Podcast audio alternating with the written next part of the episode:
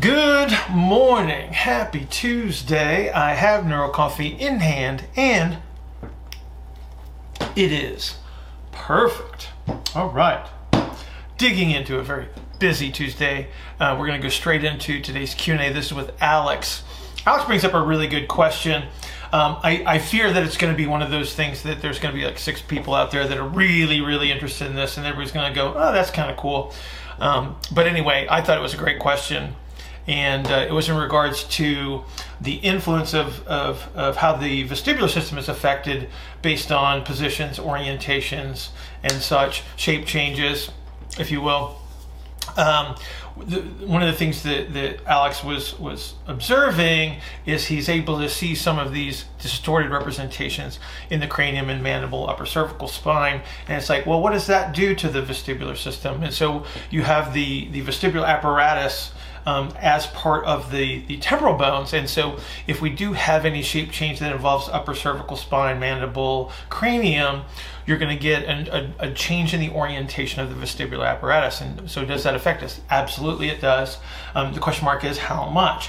So if we have adaptations that, that influence the system to a, to a long-term degree, then maybe the influence increases to a certain degree. But this is also positional. And I think I mentioned this in the video um, if you look at a comparison between upright postures versus, say, a supine posture, you have a reduction in the vestibular influence in the supine position and an increase in the dependence on vision for orientation. So context really matters here. But we also, as I said, have to consider the fact that we've got shape changes in positions that are also going to be an influence. So Alex, thank you for this question. Truly appreciate it. It's going to help a lot of people.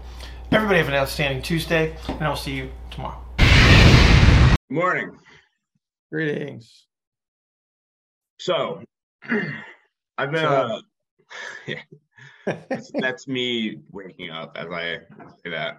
Um, so I I've been trying to dive into some cranial stuff lately and figure out that positioning, and then um, I had a patient come in the other day whose ears were like very different in position, narrow left down forward. You said narrow? Yeah, left uh-huh. down forward. Um, yep.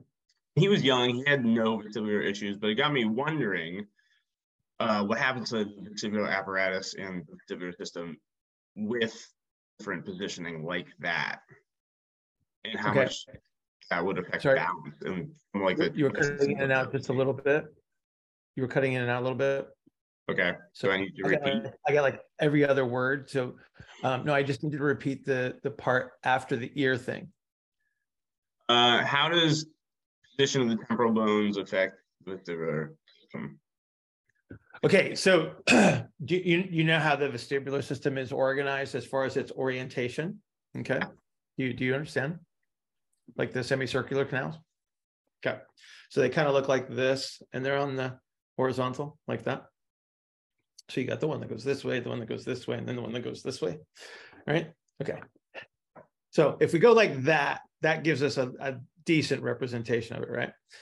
And so if I have if I have a a alteration of the orientation of the temporal bones because they're anchored the they're anchored semicircular canals are in the temporal bones, right? So I get a twist in the temporal bones. Guess what I get? I get a reorientation of the vestibular system. Okay. So instead of having this nice little even thing that that you know moves relative to one another almost evenly, I have an orientation that does this. So under normal circumstances, it would actually move under this circumstance, like it would in this manner, right? But now you got something that's going to be like this. So um, you will have a a uh, different reference point for midline.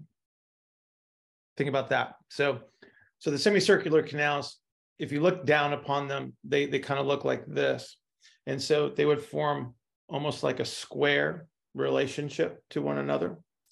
And if I twist it and I turn it, it turns the midline, your perceived midline. Okay. So whichever way you're going, that's the direction that it would go. But if you have a, a cranial bias, under most circumstances, you're going to end up very much like a pelvis. It's going to it's going to go forward and left, move to the right. If you're narrow, it's going to tip up on the oblique and move forward, um, just like um, you would see in, in the two archetypes.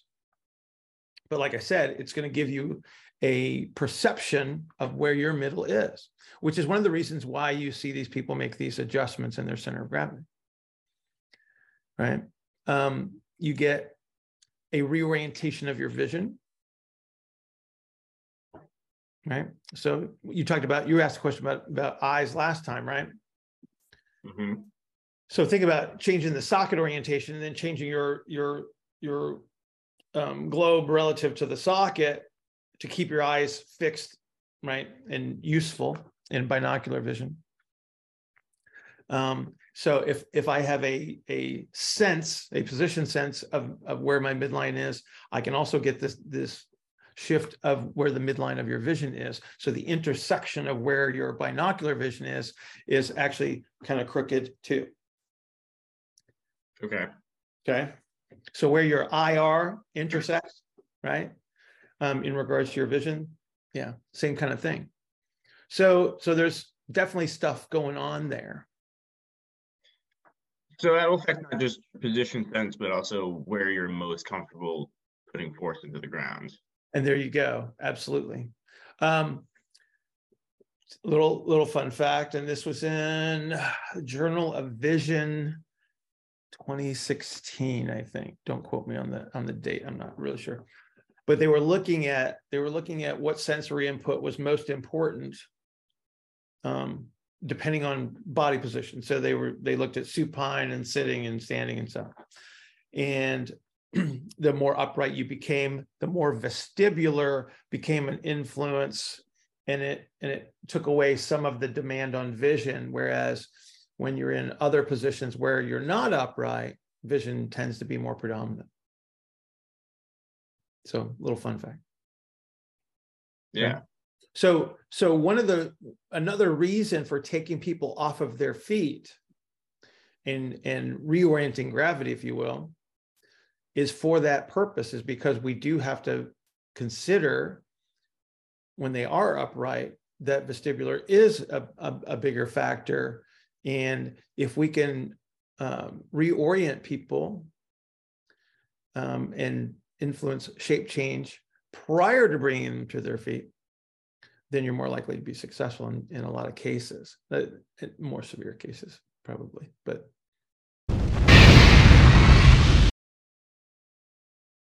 good morning. Happy Thursday. I have Neural Coffee in hand, and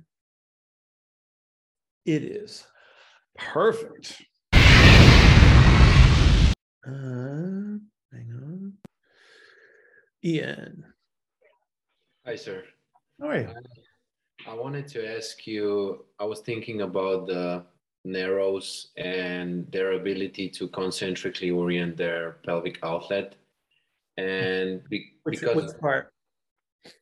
Uh, like the anterior pelvic outlet. Uh-huh. And because my my end game narrows, like when they in in terms of squatting them, and just because their strategy is top down, um, I'm now like thinking and trying a few different stuff in between the box squat, like with the full unload and tap and go.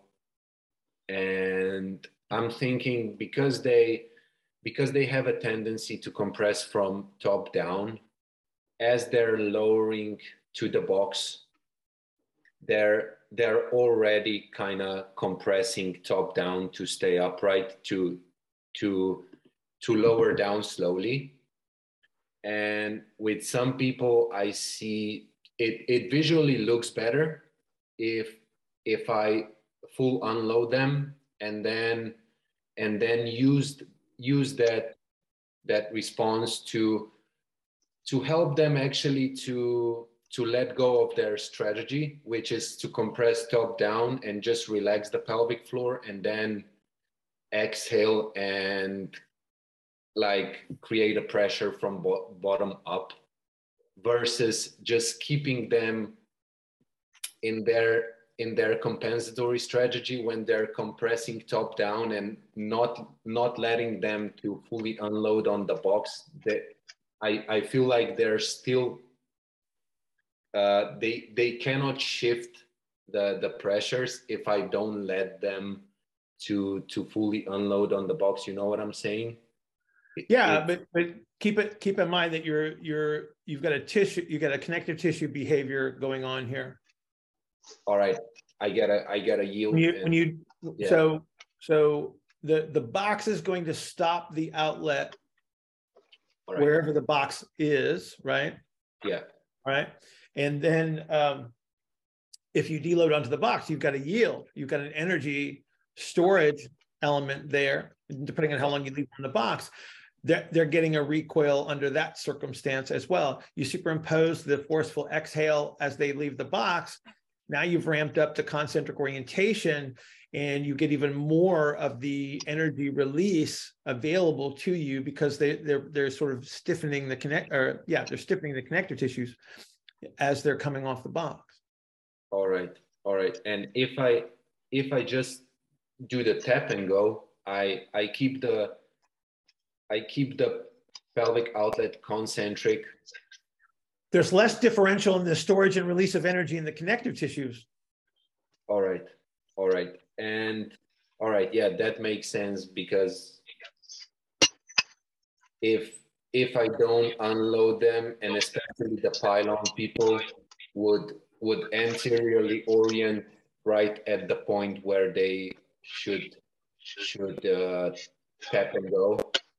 That um, means that might be a that might be a useful strategy because then you're seeing where they have to apply the greatest amount of force and then that might be where you want to train them to not have to use the orientation so they can manage the pressures. All right that would be associated with the force yeah yeah all right Makes sense? yeah yeah yeah yeah because i was i was just seeing better results with especially this end game people of fully unloading them but I know my end goal is to to tap tap and go them, but they they have to control it first and be able to. That's what the box is for. So the the, yeah. the box helps you control the joint position. That's the muscle orientation. Okay. The behavior on the box is going to influence the connective tissue behavior. So that's it's important that you differentiate between the two. Yeah. Yeah. Okay. And especially the the end game people are like they, they have a hard time of reorienting the the the muscle activity so that's why i would i would help them with the tap and go just not to not to keep the pressures pushing them down right. but to unload and recall all right if you're if you're having trouble with muscle orientation and joint position it's best to start them on the box and have them stand up first. All right. Understood. Okay. Because yeah. if you make them start at the top and they're all tensed up and they got to get to the box and they want to they want to please you, so they want to get to the target, right? Yeah. You might be too tense and then they're then they're stuck using an orientation to get to the box. Whereas you can set them up on the box, okay? Yeah. Teach them the joint position stand up first. Then you can go top to bottom, back to the top. But I would start them. I would start them at the bottom and go up. All right, understood. And after after that, I was playing with some. Let's say I'm seated on the box. As they as they can go uh, up and down and back up. If I want to um, add like the the time the duration component of it, could I could I make them lift their legs up and as they contact the ground, like uh, feet feet up, and as they contact the ground, I'm getting that uh, distal to proximal IR.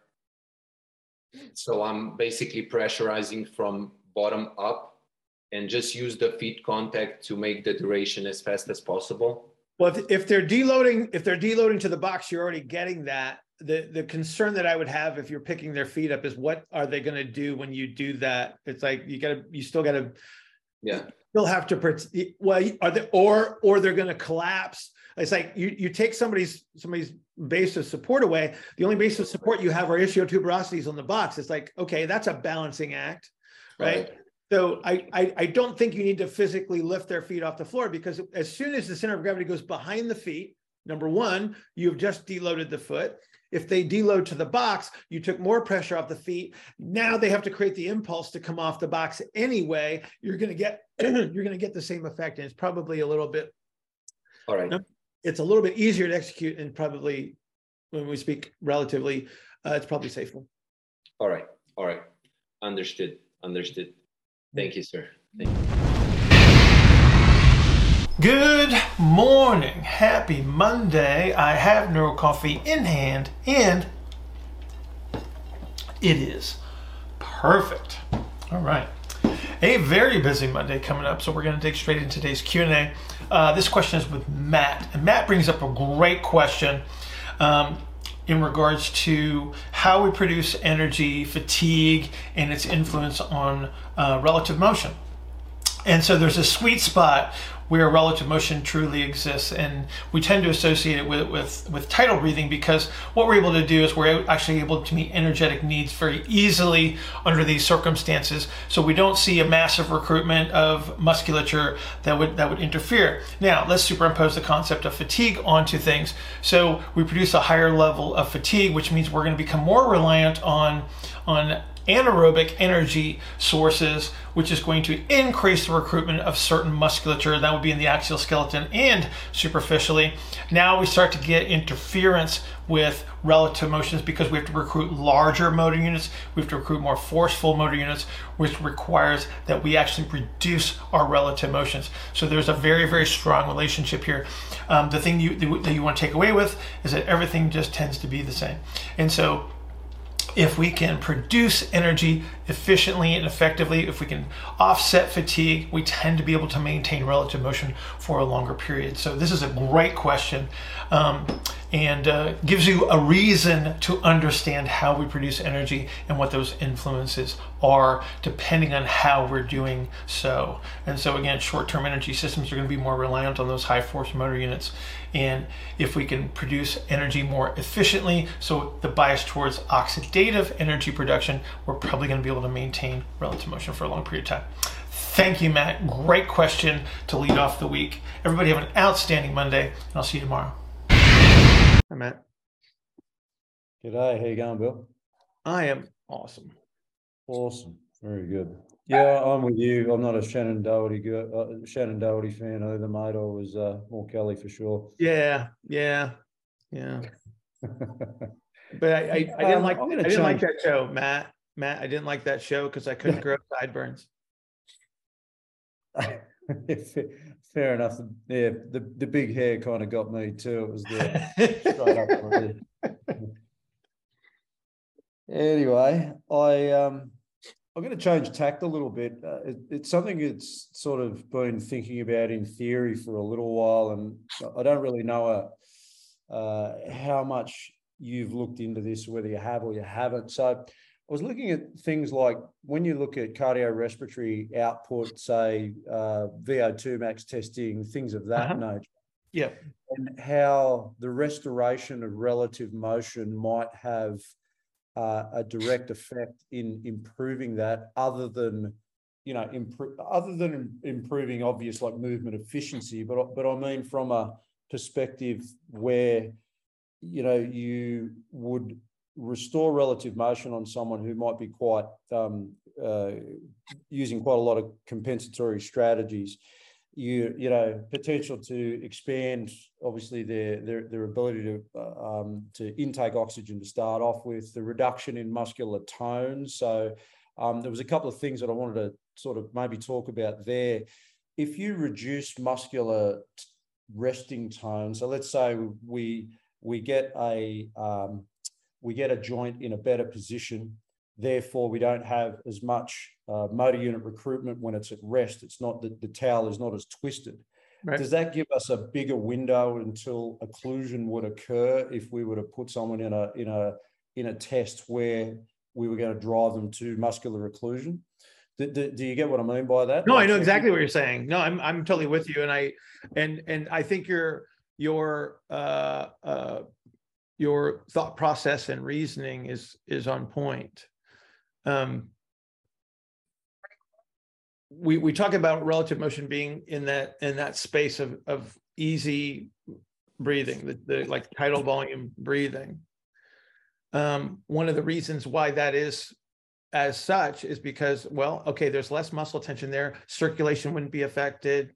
I wouldn't have to be biased towards an anaerobic um, energy system. I wouldn't have the production of strong ions that are associated with short-term energy systems. I wouldn't get the feedback under that circumstance, which actually increases muscle activity via the feedback to the autonomic nervous system. You see, there's there's this huge cycle here, and so um, absolutely, so, so if I can provide the, the the greater the degree of energy that I can produce from an oxidative standpoint, the more likely I am to be able to maintain a greater degree of relative movement under the, under whatever circumstance that I am in.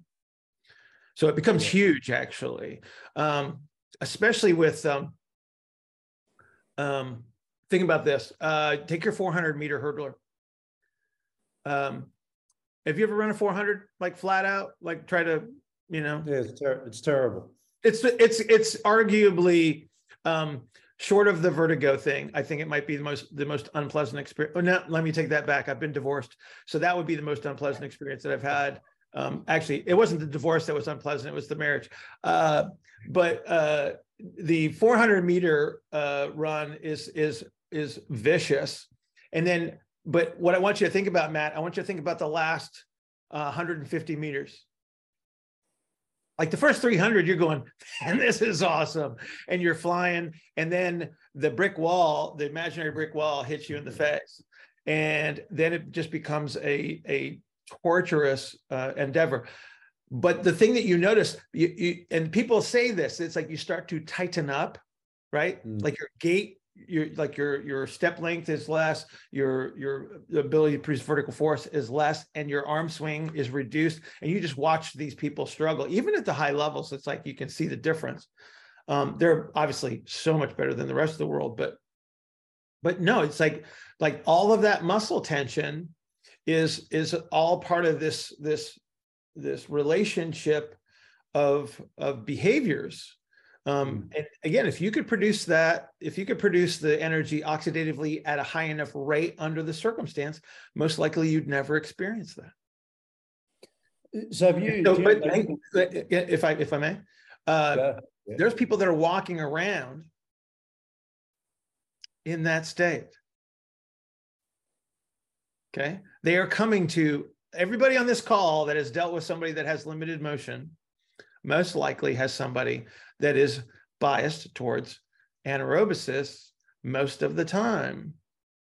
Right? 100%. Your couch potato, your couch potato lives in anaerobiosis. Right? And they don't move. I can think of some I can think of some pylon shaped people that attend my facility that are you know struggling with gravity at the best of times and then yeah. they go on a short run for a couple of hundred meters and it's uh oh yeah. they're they're certainly at a disadvantage compared to some of the other folk as far as energy output's concerned and return on investment is poor you know so. Yeah. Yeah. Like uh you ever work with a mixed martial artist? Uh yeah but not in a strength and conditioning sense. Like I've, I've been on the mat with quite a few of them for a, yeah okay. yeah. Well okay so you know what it feels like. Yeah. Um yeah. and and and so um you know think, think about the like a three minute round um, when you're really intense is an eternity. The balancing act with all of these athletes that we're talking about here is that they obviously need the orientations in order to create the force they need to be good at their events. So there's going to be that constant trade-off with they, yes. they're never going to be able to reduce it yeah. completely, but we can buy them all, you know, a little bit more space or a bit more of a window. You could potentially improve it. Right. Do you know of anyone that's actually done any sort of testing where they've got someone who is, uh, you know, potentially an end game representation, put them into a, a, a, a VO2 max test or something similar, and then done an adjustment and then retested them? what uh when you say adjustment what do you what do you well okay so an intervention probably is a better way of putting it. So so for instance you've you've got someone you've got someone that you've seen that's that, that's got a, uh-huh. you know, yeah massive reduction in hip IR or something. You've you put them you put them through the the, the test. Australia. You then you then uh, do the intervention. wait wait mute please um I don't know that anybody would have that perspective directly, Matt. Yeah, I'm just curious. Yeah. Now we've messed around with that kind of stuff. Okay. Um, okay. So here's what I used to do back in the olden days before you were born. Um, actually, this is we like a very IFAST 1.0 kind of an experiment. So you remember back in the olden days when I did like 77 tests in my assessment? Did, you've heard me tell that story? Yes. Yeah. So what we used to do because we had a lot of time on our hands when we first opened, you know, because you got like, you know, eight people coming in. And so you got a lot of time. Uh, we used to uh, uh, do the assessment and then I would run them through a dynamic warm up. So they got tired. And then I would remeasure. Okay. And you you would definitely see the deficits start to show up. Right? And it would be different depending like you know certain types of athletes like our soccer players were were much better conditioned than than you know most folks that would come in. And so they wouldn't change much. They would have limitations that were associated with their you know their their typical training and their typical sport. But the people that that were not regular uh, athletes nor well conditioned the deficits would show up and so you could you could see that because yeah. uh, I did a talk. It's it's probably still available on DVD actually um, in 2008, and and I brought up this this concept of fatigue because it, there this stuff is in the research. The way it shows up in the research um, is uh, they talk about uh, instability, right? So um, and and again, you can you can look it up. It's it's all you got to do is look at um, like ankle instability, um, uh, core instability. Um, they'll talk about that a little bit too. Man, that was what what is what is that, Bill? The the core? Uh, what was that? I, honestly, Matt, I've never seen it well defined, so I don't use that term. Um, uh, hip, you'll see hip, um, and and, I, and they'll talk about spine directly um, a lot of times but but what they'll do is they'll they do make comparisons like they'll they'll do like um you know single leg landings or or something like that and they'll do it in a in a rested and fatigued state and they'll they'll show the differences. And and the reason that the differences show up is because you've you've altered uh, the the capacity for strategies, right? You've limited the strategies that were available. And so uh, the, the equivalent perturbation throws you off your, your center, right? Much to much greater degree. So it takes longer for you to come back to a controlled position or you can't recapture it. So it's all there, like I said, but I don't think that anybody would look at it from the exact same perspective that we talk about. Um, but but still like it's a it's apparent. I don't think it's a I don't think it's a mystery, but it, again, it would it wouldn't be perceived the same way. Good morning. Happy Friday. I have Neuro Coffee in hand and it is perfect. All right. As usual, a very busy Friday coming up. We're going to dig straight into today's Q&A. Uh, this is with Jen. Um, Jen works with a lot of baseball players, and so we were talking about narrow ISAs and force production because we have to be really, really careful how we teach our narrow ISAs to produce force. Um, they have a very small window of opportunity to apply force into the ground, and if we extend that duration, then all we end up doing is sticking them to the ground. So we started talking about static positions using an overcoming strategy and so under these situations, position is going to matter as to how we're applying force into the ground. And then again, the duration of the effort is going to uh, be determined by their, their capabilities. And so if we extend the duration of a high force application, again, we're actually going to slow them down. We want our narrow ISAs to produce as much force as humanly possible, but in time constrained activities, we have to be very, very careful. Um, as long as they're applying high force within the constrained time, they're going to do great. Um, but anytime that you you increase the duration of force, it interferes with the velocity. So force and velocity can be really, really good friends, but we don't want them to hang out together too much because again of the interference. So this is a great question uh, for a lot of people that work with um, tall, slender folk um, that are trying to teach them how to produce force. Um, so again, it's not about chasing weight room, num- weight room numbers. It's about how they produce force into the ground and for how long. So thank you, Jen. Uh, go to the YouTube channel. Make sure you subscribe so you get all the videos. Um, the podcast will be up on Sunday as usual. Everybody have an outstanding weekend. I'll see you next week. Okay. Um, so take two. Yeah. So, um, you know, I, I'm, I guess I'm having a hard time wrapping my head around improving force production in a narrow and how to get creative with that and, and make it useful. Um, and, and I, I think you already answered my question, but I'll ask it anyway. Um, yeah. Overcoming isometrics. And my, my initial, as in like pushing into an uh, an object that's immovable. Uh huh. Okay. Yeah. I knew you know thing. Yeah. Um, well, okay. So hang on a second. So let's just let's just nip this in the bud. Um, an isometric means same length. Right. And it's never the same length the position doesn't change much, right. but the length changes as you execute the activity. So right. it's a misnomer. It's and it's a misrepresentation. That's why I don't like it. Totally agree. Okay, cool. We're on the same page. cool. Let's rock. Awesome. Um, so my thought was, you know, what if you put a narrow in a more favorable position for their for their archetype, such as like you know a, a, upper portion of a squat or a split squat right? You're not as much in their quote unquote sticking zone. Um, and you perform the iso there. It, i mean at the end of the day they're still squeezing but if they're in a more favorable position for their frame is that helpful at all? Yes! Okay but but come on the duration the duration oh no. Tropical storm, Nick, Nicole, stop it. Sorry. Say did it again. I cut out again? Oh, I said the. Yeah, you did. It was. It's okay. like right at the opportune moment too. It was very. It was very dramatic. There was a build up, and then stuck it. Go ahead. Um. So the duration is that is that one of the key pieces?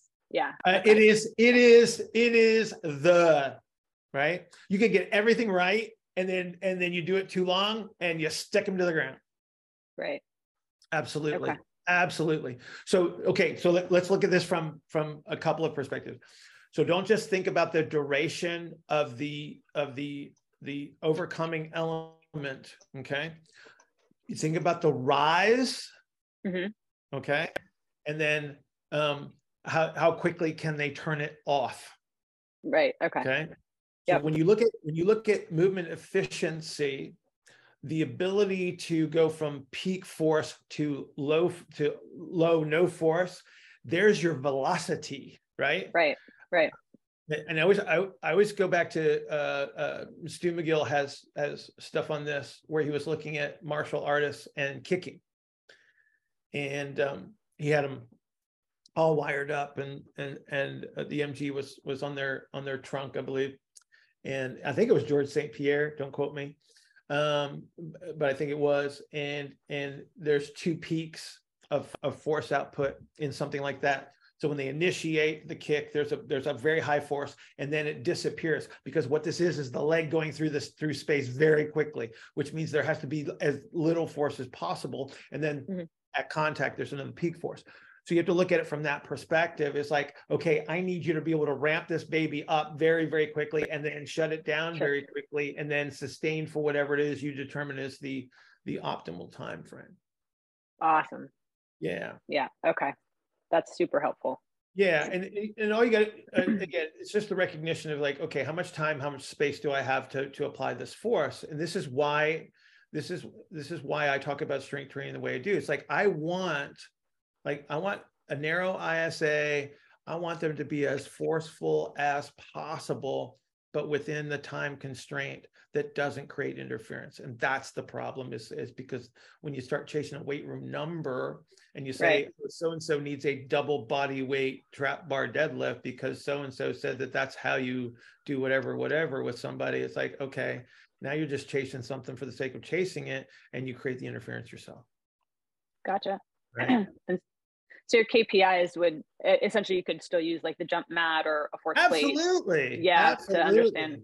Yeah. Okay. Um, you know, it's it's it's uh yes, you can.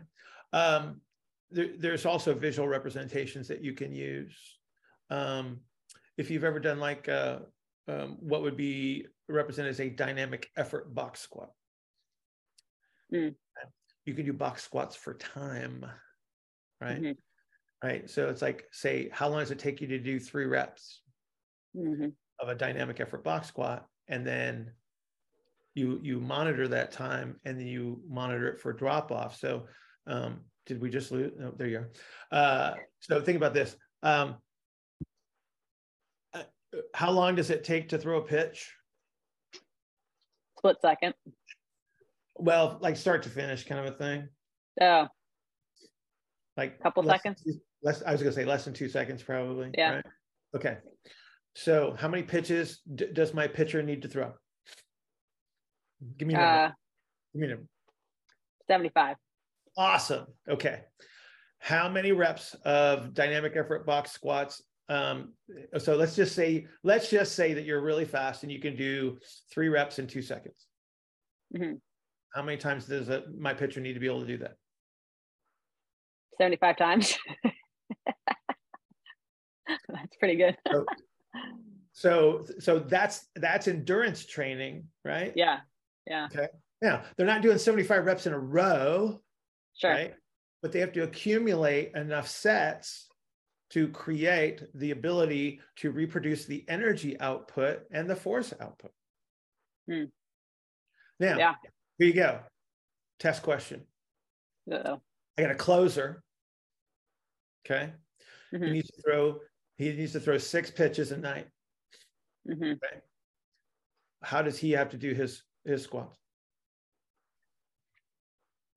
Uh, pretty darn quick. Okay, at what relative Yeah. effort? Pretty high. Yeah. Okay. Yeah. So he's, so so now we got to we got to really raise the peak force here. Okay. hmm How often does he how often does he train his his dynamic effort box squat? Um, How many appearances does he make in a week, Jen? well, yeah. I mean, he's going to close practically every game. So, and Okay. quite a number of. So so does he need more frequency than a starter that would pitch every five days? Gotcha. Yeah. I gotcha.